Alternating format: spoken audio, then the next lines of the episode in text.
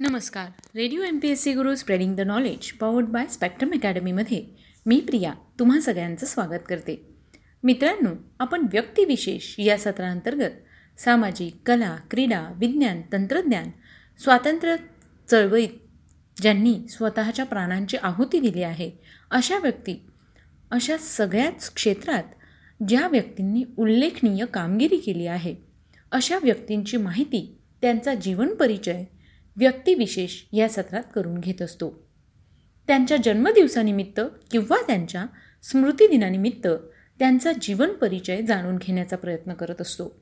यामागचं कारण हेच की त्या निमित्ताने आपल्याला त्यांचा जीवन परिचय समजून घेता येईल आणि या व्यक्ती आपल्यासाठी आदर्श म्हणून असतील. चला तर मग आज आपण स्वतंत्र भारताचे पहिले पंतप्रधान व आंतरराष्ट्रीय दर्जाचे श्रेष्ठ मुसद्दी पंडित जवाहरलाल नेहरू यांच्याविषयीची माहिती घेऊया. जवाहरलाल मोतीलाल नेहरू. भारतीय स्वातंत्र्य लढ्यातील एक थोर नेते. स्वतंत्र भारताचे पहिले पंतप्रधान व आंतरराष्ट्रीय दर्जाचे श्रेष्ठ मुस्तद्दी त्यांचा जन्म अलाहाबाद येथे काश्मीरी ब्राह्मण कुटुंबात चौदा नोव्हेंबर अठराशे एकोणनव्वद साली झाला. त्यांचे वडील मोतीलाल नेहरू एक नामांकित व राष्ट्रीय लढ्यातील एक ज्येष्ठ पुढारी होते. आपल्या कर्तृत्वाच्या बळावर त्यांनी पैसा व प्रतिष्ठा मिळवली होती. जवाहरलालांची आई स्वरूपा राणी धार्मिक वृत्तीच्या होत्या. मोतीलाल यांना अनिष्ट रूढी व धार्मिक बाबतीत फारशी आस्था नव्हती. जवाहरलालांचे प्राथमिक शिक्षण घरीच उत्तम शिक्षकांकडून पार पडले. पंडितजींचे एकूण बालपण काहीशा संमिश्र सांस्कृतिक वातावरणात पार पडले. घरातील पश्चिमी वळणाची राहणी आई व मावशी यांचे पारंपरिक संस्कार उत्तम भारतीय उच्च वर्गात टिकून राहिलेल्या खानदानी मुस्लिम संस्कृतीचा प्रभाव आणि वडिलांकडून लाभलेला अनिष्ट सामाजिक रूढींबद्दलचा बंडखोरपणा. इत्यादी कारणांनी व आधुनिक पद्धतीच्या शिक्षणाने पंडितजींचे मत कोणत्याही एकांतिक विचारधारेपासून अलिप्त राहिले व त्यास एक उदार सहिष्णू वळण लागले. पंडितजींचे प्राथमिक शिक्षण घरीच झाले. घरी प्राथमिक तयारी झाल्यानंतर जवाहरलाल नेहरू पुढील शिक्षणासाठी एकोणीसशे पाच साली इंग्लंडला गेले. इंग्लंडमधील हॅरो या प्रसिद्ध विद्यालयात दोन वर्ष शिक्षण घेऊन पुढे महाविद्यालयीन शिक्षणासाठी ते एकोणीसशे सात साली केम्ब्रिज विद्यापीठात दाखल झाले. हॅरो येथे असताना त्यांना बक्षीस म्हणून ट्रिव्हेलियन लिखित गॅरी बोल्डीचा चरित्राचा एक भाग मिळाला. या चरित्राचे इतरही खंड त्यांनी मिळवले. यावेळी भारतात वंगभंग चळवळ जोरात सुरू होती. परदेशी मालावरील बहिष्कार स्वदेशीचा पुरस्कार व सशस्त्र क्रांती हा केम्ब्रिज विद्यापीठातील भारतीय विद्यार्थ्यांचा एक चर्चेचा विषय होता. त्यावेळेचे सारे विद्यार्थी लोकमान्य टिळक पक्षाचे म्हणजे जहाल राष्ट्रवादी होते. पंडितजीही त्याला अपवाद नव्हते. या सुमारास त्यांनी श्यामजी कृष्ण वर्मा गोपाल कृष्ण वर्मा बिपिनचंद्र पाल इत्यादी राष्ट्रीय नेत्यांची भाषणे ऐकली. एकोणीसशे पाचच्या रुसो जपानी युद्धाचा त्यांच्या मनावर परिणाम झाला. भूशास्त्र रसायनशास्त्र आणि वनस्पतीशास्त्र हे तीन विषय घेऊन ते दुसऱ्या वर्गात पदवी परीक्षा उत्तीर्ण झाले. त्यानंतर त्यांनी बॅरिस्टरची परीक्षा दिली व हिंदुस्थानला एकोणीसशे बारा साली परतले. जवाहरलाल नेहरू एकोणीसशे बारामध्ये शिक्षण संपवून भारतात परतले. काही काळ त्यांनी वकिली केली पण त्यात त्यांचं मन रमलं नाही. इंग्लंडमध्ये असतानाच त्यांना राजकारणात आस्था वाटू लागली. या काळात त्यांनी पुष्कळ वाचन केले. डिकिन्सन मेरिडिथ टाउनझेड या ग्रंथकारांच्या विचारांचा त्यांच्या मनावर बराच परिणाम झाला. इंग्लंडमधून वडिलांना लिहिलेल्या पत्रात त्यांची भारतीय स्वातंत्र्याच्या प्रश्नांबद्दलची तळमळता दिसून येते. भारतात परतल्यानंतर त्यांची पहिली काही वर्ष तत्कालीन राजकीय परिस्थितीचा अंदाज घेण्यात गेली. आठ फेब्रुवारी एकोणीसशे सोळा रोजी त्यांचा कमल कौल या दिल्लीतील स्वजातीय युवतीबरोबर विवाह झाला. त्यांना दोन अपत्ये झाली. त्यापैकी एकोणीसशे सतरा साली इंदिरा गांधींचा जन्म झाला. त्या भारताच्या तिसऱ्या पंतप्रधान झाल्या. तर दुसरा मुलगा जन्मतःच मरण पावला. कमला नेहरूंनी इतर कुटुंबियांबरोबर स्वातंत्र्य संग्रामात भाग घेतला. कारावासातील जीवन व क्षयरोग यामुळे ऐन उमेदीत त्या एकोणीसशे छत्तीस साली मरण पावल्या. तत्पूर्वी लखनौ काँग्रेसच्या अधिवेशनात जवाहरलाल यांची गांधीजींची पहिल्यांदा भेट झाली. एकोणीसशे सोळा साली जवाहरलाल नेहरू गांधीजींना भेटले. अन्यायाचा नुसता निषेध करून उपयोग नाही तर त्याचा प्रतिकार केला पाहिजे आणि हा प्रतिकार अहिंसात्मक असला पाहिजे. या गांधीजींच्या सूत्राने ते त्यांच्याकडे विशेष आकर्षित झाले. पंडितजींचा काँग्रेसशी घनिष्ठ संबंध एकोणीसशे एकोणीस सालापासून आला. पहिल्या महायुद्धाच्या काळात भारताचे अपरिमित शोषण करण्यात आले. भारताने महायुद्धात केलेल्या सहाय्याचा कृतज्ञ मोबदला म्हणूनच की काय? जुलमी रौलट कायदा करण्यात आला व जालियनवाला बागेत अमानुष हत्या करण्यात आली.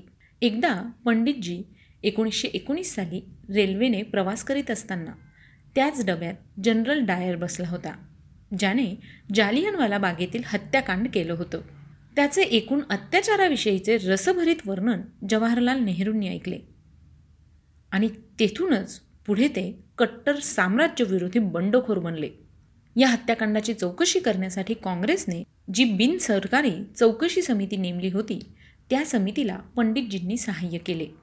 गांधीजींनी एकोणीसशे एकवीसमध्ये असहकाराची चळवळ सुरू करताच नेहरूंना प्रथम अटक झाली. तुरुंगात जाण्याचा हा त्यांचा पहिलाच प्रसंग. पुढील पंचवीस वर्षात ते अनेक वेळा तुरुंगात गेले व जवळपास त्यांनी पंधरा वर्ष तुरुंगात काढली. त्यांना अखेरचा तुरुंगवास एकोणीसशे बेचाळीसच्या छोडो भारत चळवळीच्या वेळी घडला. त्यावेळी अहमदनगरच्या किल्ल्यात त्यांनी जवळपास तीन वर्ष काढली. एकोणीसशे तेवीस साली नेहरूंना काँग्रेसचे सरचिटणीसपद देण्यात आले. त्यांनी दोन वर्ष हे पद सांभाळले. यानंतर ते काही दिवस अलाहाबाद नगरपालिकेचे अध्यक्ष होते. पण पक्षाचे कार्य व नगरपालिका या दोन्ही गोष्टीत त्यांना पक्षकार्य महत्त्वाचे वाटले म्हणून मग त्यांनी अध्यक्षपदाचा राजीनामा दिला. यानंतर एकोणीसशे सत्तावीस साली त्यांना आणखी दोन वर्ष काँग्रेसच्या सरचिटणीसपदाची जबाबदारी सांभाळावी लागली. एकोणीसशे सत्तावीसमध्ये ब्रुसेल्स येथे झालेल्या पददलित राष्ट्रांच्या परिषदेला ते हजर राहिले. परिषदेनंतर त्यांनी युरोपचा व रशियाचा दौरा केला. ही आंतरराष्ट्रीय परिषद व युरोप आशियाचा दौरा हा त्यांचा जागतिक राजकारणातील पहिला अनुभव होता. रशियात जाऊन साम्यवादी जग त्यांनी प्रत्यक्ष डोळ्यांनी पाहिले. त्यांचा आंतरराष्ट्रीय दृष्टिकोन घडण्यास या अनुभवांचा उपयोग झाला. जवाहरलाल नेहरू युरोपमधून परत आले त्यावेळी भारतात सायमन आयोगाविरोधी निदर्शनांची लाट उसळली होती. जवाहरलालांनी लखनौ येथे निदर्शनाचे नेतृत्व केले. पोलिसांनी त्यांच्यावरही लाठीमार केला. यावेळी काँग्रेसच्या ध्येयाबाबत वसाहतीचे स्वराज्य की संपूर्ण स्वातंत्र्य असा वाद चालू होता. नेहरूंना देखील इतर नेत्यांप्रमाणेच संपूर्ण स्वातंत्र्य मान्य होते. सुभाषचंद्र बोस व इतर तरुण यांच्या सहकार्याने नेहरूंनी इंडियन इंडिपेंडन्स यूथ लीग ही संस्था काढून देशभर संपूर्ण स्वातंत्र्याच्या ध्येयाचा हिरारीने प्रचार व प्रसार केला व प्रसार केला. त्याचा परिणाम एकोणीसशे एकोणतीसच्या लाहोर येथे झालेल्या काँग्रेसच्या अध्यक्षपदी त्यांची निवड झाली. आणि रावी नदीच्या तीरावर त्यांच्या नेतृत्वाखाली राष्ट्राने संपूर्ण स्वातंत्र्याची प्रतिज्ञा घेतली. या संपूर्ण स्वातंत्र्याच्या प्रतिज्ञेची सांगता पंडितजींच्याच नेतृत्वाखाली चौदा ऑगस्ट एकोणीसशे सत्तेचाळीस रोजी रात्री बारा वाजता देशाने केली. इतिहासात असा अपूर्व योगायोग क्वचितच आढळतो. काँग्रेसचे अध्यक्ष या नात्याने त्यांनी देशभर दौरा काढला. अखिल भारतीय ट्रेड युनियन काँग्रेसच्याही अध्यक्षपदी ते निवडून आले. आणि त्यांचा भारतातील संघटित कामगार चळवळींशी जवळचा संबंध आला. एकोणीसशे तीस साली गांधीजींनी दांडी यात्रा करून मिठाचा सत्याग्रह सुरू केला. या सत्याग्रहात जवाहरलालांना तुरुंगवास भोगावा लागला. एकोणीसशे तेहतीस साली त्यांना नाभा संस्थान सोडून जाण्याचा हुकूम आला. लखनौ काँग्रेसच्या अध्यक्षपदावरून एकोणीसशे छत्तीस साली त्यांनी समाजवादाचा पुरस्कार केला. एकोणीसशे सव्वीस सत्तावीसमधील युरोप रशियाच्या दौऱ्यापासून ते समाजवादाकडे आकृष्ट झाले होते. एकोणीसशे छत्तीसमध्ये काँग्रेसने प्रांतिक कायदेमंडळाच्या निवडणुका लढवल्या. मुख्यतः जवाहरलाल नेहरूंच्या तुफानी दौऱ्याने काँग्रेसला भरघोस यश मिळाले. जवाहरलाल नेहरू हे काँग्रेसला मत मिळवून देणारे त्यावेळी जादूगारच ठरले. प्रांतिक निवडणुकीत अनेक प्रांतात काँग्रेसला बहुमत मिळाले होते. तरीही बंगालमध्ये संमिश्र मंत्रिमंडळ बनवण्याचा प्रश्न उपस्थित झाला होता व संयुक्त प्रांतात मुस्लिम लीगने मंत्रिमंडळात जागा मिळवण्याची मागणी केली. जवाहरलालांनी या दोन्ही प्रांतात संमिश्र मंत्रिमंडळ बनवण्याविरुद्ध भूमिका घेतली. इथून पुढे काँग्रेस मुस्लिम लीग स्पर्धा तीव्र स्वरूपाची होऊन अखेर मुस्लिम लीगने पाकिस्तानची मागणी केली. एकोणीसशे चाळीसमध्ये गांधीजींनी वैयक्तिक सत्याग्रह सुरू केला. दुसऱ्या क्रमांकाचे सत्याग्रही म्हणून जवाहरलालांची निवड झाली. त्यांना पकडण्यात आले व चार वर्षांची शिक्षा ठोठावण्यात आली. त्यावेळी न्यायालयात केलेल्या भाषणात स्वातंत्र्य धोक्यात आहे प्राणपणाने त्याचे संरक्षण करा असा स्फूर्तीदायक संदेश त्यांनी देशाला दिला. एक वर्षानंतर त्यांची अन्य काँग्रेस नेत्यांबरोबर सुटका देखील झाली. आठ ऑगस्ट रोजी अखिल भारतीय काँग्रेस वर्किंग कमिटीच्या मुंबईच्या खास अधिवेशनात जवाहरलाल नेहरू यांनी छोडो भारत आंदोलनाचा प्रस्ताव मांडला. ठराव मंजूर होताच रातोरात गांधीजींसकट सर्व पुढाऱ्यांची धरपकड झाली. जवाहरलालांना वर्किंग कमिटीच्या सभासदांसह अहमदनगर किल्ल्यात स्थानबद्ध करण्यात आले. या ठिकाणहून त्यांची पंधरा जून एकोणीसशे पंचेचाळीस रोजी सुटका झाली. नवीन निवडणुका झाल्या. त्यात मुसलमानांच्या जवळजवळ सर्व जागा मुस्लिम लीगने जिंकल्या होत्या. व्हॉइसरॉय लॉर्ड बॅबल यांनी जुलै एकोणीसशे शेहेचाळीसमध्ये जवाहरलाल नेहरूंना हंगामी सरकार बनवण्यासाठी प्रा पाचारण केले. एकोणीसशे सत्तेचाळीसच्या फेब्रुवारीमध्ये ब्रिटिश पंतप्रधान ॲटली यांनी जूनमध्ये भारत सोडून जाण्याचा निर्णय जाहीर केला. वेवेलच्या जागेवर ॲटलींनी माउंट लॉर्ड माउंट बॅटन यांची व्हॉइसरॉय म्हणून नेमणूक केली. जवाहरलाल नेहरू हे प्रथमपासूनच फाळणीचे कट्टर विरोधक होते. जिनांचा द्विराष्ट्र सिद्धांत त्यांना मान्य नव्हता. विविधतेतून भारताची एकता व एकराष्ट्रीयत्व संपन्न झाले आहे असा त्यांचा दृष्टिकोन होता. परंतु देशातील परिस्थिती लक्षात घेऊन त्यांनी वल्लभभाई पटेल इत्यादींनी आपले मते बदलली व फाळणीला मान्यता दिली. अशा रीतीने देशाची फाळणी होऊन पंधरा ऑगस्ट एकोणीसशे सत्तेचाळीस रोजी स्वतंत्र भारताचा उदय झाला आणि जवाहरलाल नेहरू हे स्वतंत्र भारताचे पहिले पंतप्रधान झाले. आणि या पदावर ते आमरण राहिले. तीस जानेवारी एकोणीसशे अठ्ठेचाळीस रोजी महात्मा गांधींची हत्या झाली. या घटनेने जवाहरलालांना फार धक्का बसला. आपल्या जीवनातील प्रकाश हरपला असे करुण उद्गार त्यांनी काढले. पंतप्रधान म्हणून त्यांनी अठरा वर्ष कारकीर्द गाजवली. त्यांच्या कारकिर्दीत भारतीय संविधान तयार झाले. हे संविधान डॉक्टर बाबासाहेब आंबेडकरांनी तयार केले व यानंतर संसदीय लोकशाही शासनाची सुरुवात झाली. डॉक्टर बाबासाहेब आंबेडकर यांच्या मदतीने हिंदू कोडबिल मंजूर होऊन हिंदू महिलांना वारसा घटस्फोटाचे हक्क मिळाले. संविधानात अस्पृश्यता नष्ट करण्याची तरतूद करण्यात आली. भारताला धर्मनिरपेक्ष राष्ट्र म्हणून घोषित करण्यात आले. महिला अस्पृश्य व अल्पसंख्याक यांना समान दर्जा आणि समान संधी उपलब्ध होऊन भारतीय नागरिक समान एकसंघ बनविण्याच्या दृष्टीने पुढे पाऊल टाकण्यात आले. नेहरूंच्याच पुढाकाराने नियोजन मंडळाची स्थापना होऊन भारतात आर्थिक नियोजनाचे युग सुरू झाले. पहिली व दुसरी अशा दोन पंचवार्षिक योजना त्यांच्या कारकिर्दीत पूर्ण झाल्या. या योजनांमुळे देशातील औद्योगिकीकरणाचा पाया घातला गेला. नेहरूंनी समाजवादी समाजरचनेचे ध्येय काँग्रेस पक्षाला दिले. त्यांनी संपूर्ण राष्ट्रीयकरणाचे धोरण स्वीकारून सार्वजनिक क्षेत्राप्रमाणे खाजगी क्षेत्रालाही उत्तेजन दिले. भारतातील वसाहतवादाचे सर्व अवशेष नाहीसे करण्यासाठी त्यांनी वाटाघाटी करून फ्रेंचांच्या ताब्यातील पॉंडेचेरीसारख्या विभागांचे विलनीकरण घडवून आणले. पोर्तुगीजांशीही वाटाघाटी करून गोव्याचा प्रश्न सोडविण्याचा त्यांनी बारा ते तेरा वर्ष प्रयत्न केला. अखेरीस सैन्य पाठवून एकोणीसशे बासष्टमध्ये गोवा स्वतंत्र करावा लागला. गोवा दीव दमन हे भारताचे अविभाज्य घटक झाले.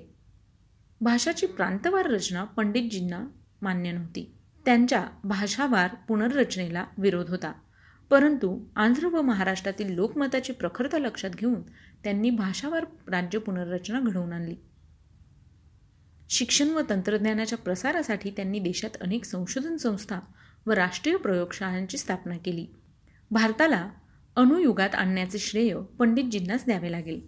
नेहरूंनी बरेचसे ग्रंथलेखन केले आहे. नेहरूंनी केलेले बरेच लेखन हे त्यांनी कारागृहातच केले. एकोणीसशे एकोणचाळीसमध्ये glimpses of the world history एकोणीसशे छत्तीसमध्ये जवाहरलाल नेहरू अँड ऑटोबायोग्राफी एकोणीसशे पंचेचाळीसमध्ये डिस्कवरी ऑफ इंडिया हे त्यांचे तीन ग्रंथ विशेष महत्त्वाचे मानले जातात. Glimpses of the world history आणि डिस्कवरी ऑफ इंडिया हे ग्रंथ त्यांनी कारागृहात लिहिले. त्यामुळे त्यांना मूळ संदर्भ ग्रंथ कागदपत्रे वा साहित्य उपलब्ध झाले नाही. साहजिकच त्यांनी काढलेले निष्कर्ष व अनुमानित दुय्यम साधनांवर आधारित असल्याने त्यापैकी काही निष्कर्ष विवाद्य ठरले. हे दोन ग्रंथ म्हणजे एकाच विषयावरचे दोन स्वतंत्र भाग म्हणता येईल. Glimpses of the world history हा ग्रंथ त्यांनी मुख्यतः आपल्या कन्येसाठी प्रियदर्शनी इंदिरा हिच्यासाठी लिहिला. या ग्रंथात इतिहासाबरोबर त्यांनी कला विज्ञान ऐतिहासिक व्यक्ती संस्कृती यांचाही परामर्श घेतला. डिस्कवरी ऑफ इंडिया या ग्रंथात नेहरूंनी अतिप्राचीन काळापासून सद्यस्थितीपर्यंतचा संगतवार इतिहास संक्षिप्तपणे मांडलेला असून भारताच्या इतिहासातील प्रेरणांचे धागेदोरे जुळवून त्यांची तात्विक पार्श्वभूमी काय आहे याचा शोध घेतला आहे. त्यातून भविष्य काय घडविण्याचे मार्गदर्शन लाभावे हा हेतू दिसतो. या ग्रंथाचा पूर्वार्ध ब्रिटिशपूर्व कालखंडाचे ऐतिहासिक विवेचन हा आहे व उत्तरार्धात इंग्रजी अंमल जागतिक अधिभौतिक व वैचारिक क्रांती दोन महायुद्धे भारतीक आर्थिक व राजकीय आंदोलने काँग्रेसची वृद्धी हिंदू मुसलमान यांची दुही समाजवादाचा उदय स्वातंत्र्याची इष्टता व अपरिहार्यता सामाजिक पुनर्रचना राष्ट्रीय नियोजन व्यवस्था धर्मतत्वज्ञान भौतिकशास्त्रे इत्यादी विषयांचे तात्विक व ऐतिहासिक विवेचन केले आहे. एकोणीसशे पंचावन्नमध्ये त्यांना भारतरत्न या सर्वोच्च पुरस्काराने गौरवण्यात आले.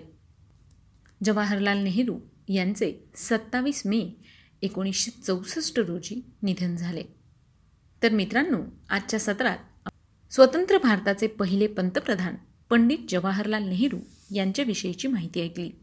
ही माहिती तुम्हाला नक्कीच आवडली असेल जर तुम्हाला ही माहिती आवडली असेल तर आम्हाला नक्की कळवा किंवा तुम्हाला यामध्ये अजून काही बदल हवे असतील तर आम्हाला नक्की कळवा तुमच्या प्रतिक्रिया कळवा. म्हणजे त्यानुसार आम्ही यामध्ये बदल करू शकू. त्यासाठी आमचा व्हॉट्सअप क्रमांक आहे शहाऐंशी अठ्ठ्याण्णव शहाऐंशी अठ्ठ्याण्णव ऐंशी. म्हणजेच eight six nine eight eight six nine eight eight zero चला तर मग मित्रांनो मी प्रिया तुम्हा सगळ्यांची रजा घेते. पुन्हा भेटूया उद्याच्या व्यक्तिविशेष या सत्रात एका नवीन व्यक्तीचा परिचय ऐकण्यासाठी. तोपर्यंत घरी राहा सुरक्षित राहा स्वतःची आणि स्वतःच्या कुटुंबियांची काळजी घ्या. लॉकडाऊनचे नियम शिथिल झालेले आहेत तेव्हा लगेचच घराबाहेर पडण्यासाठी गडबड करू नका. आणि हो ऐकायला विसरू नका radio M P S C Guru spreading the knowledge powered by Spectrum academy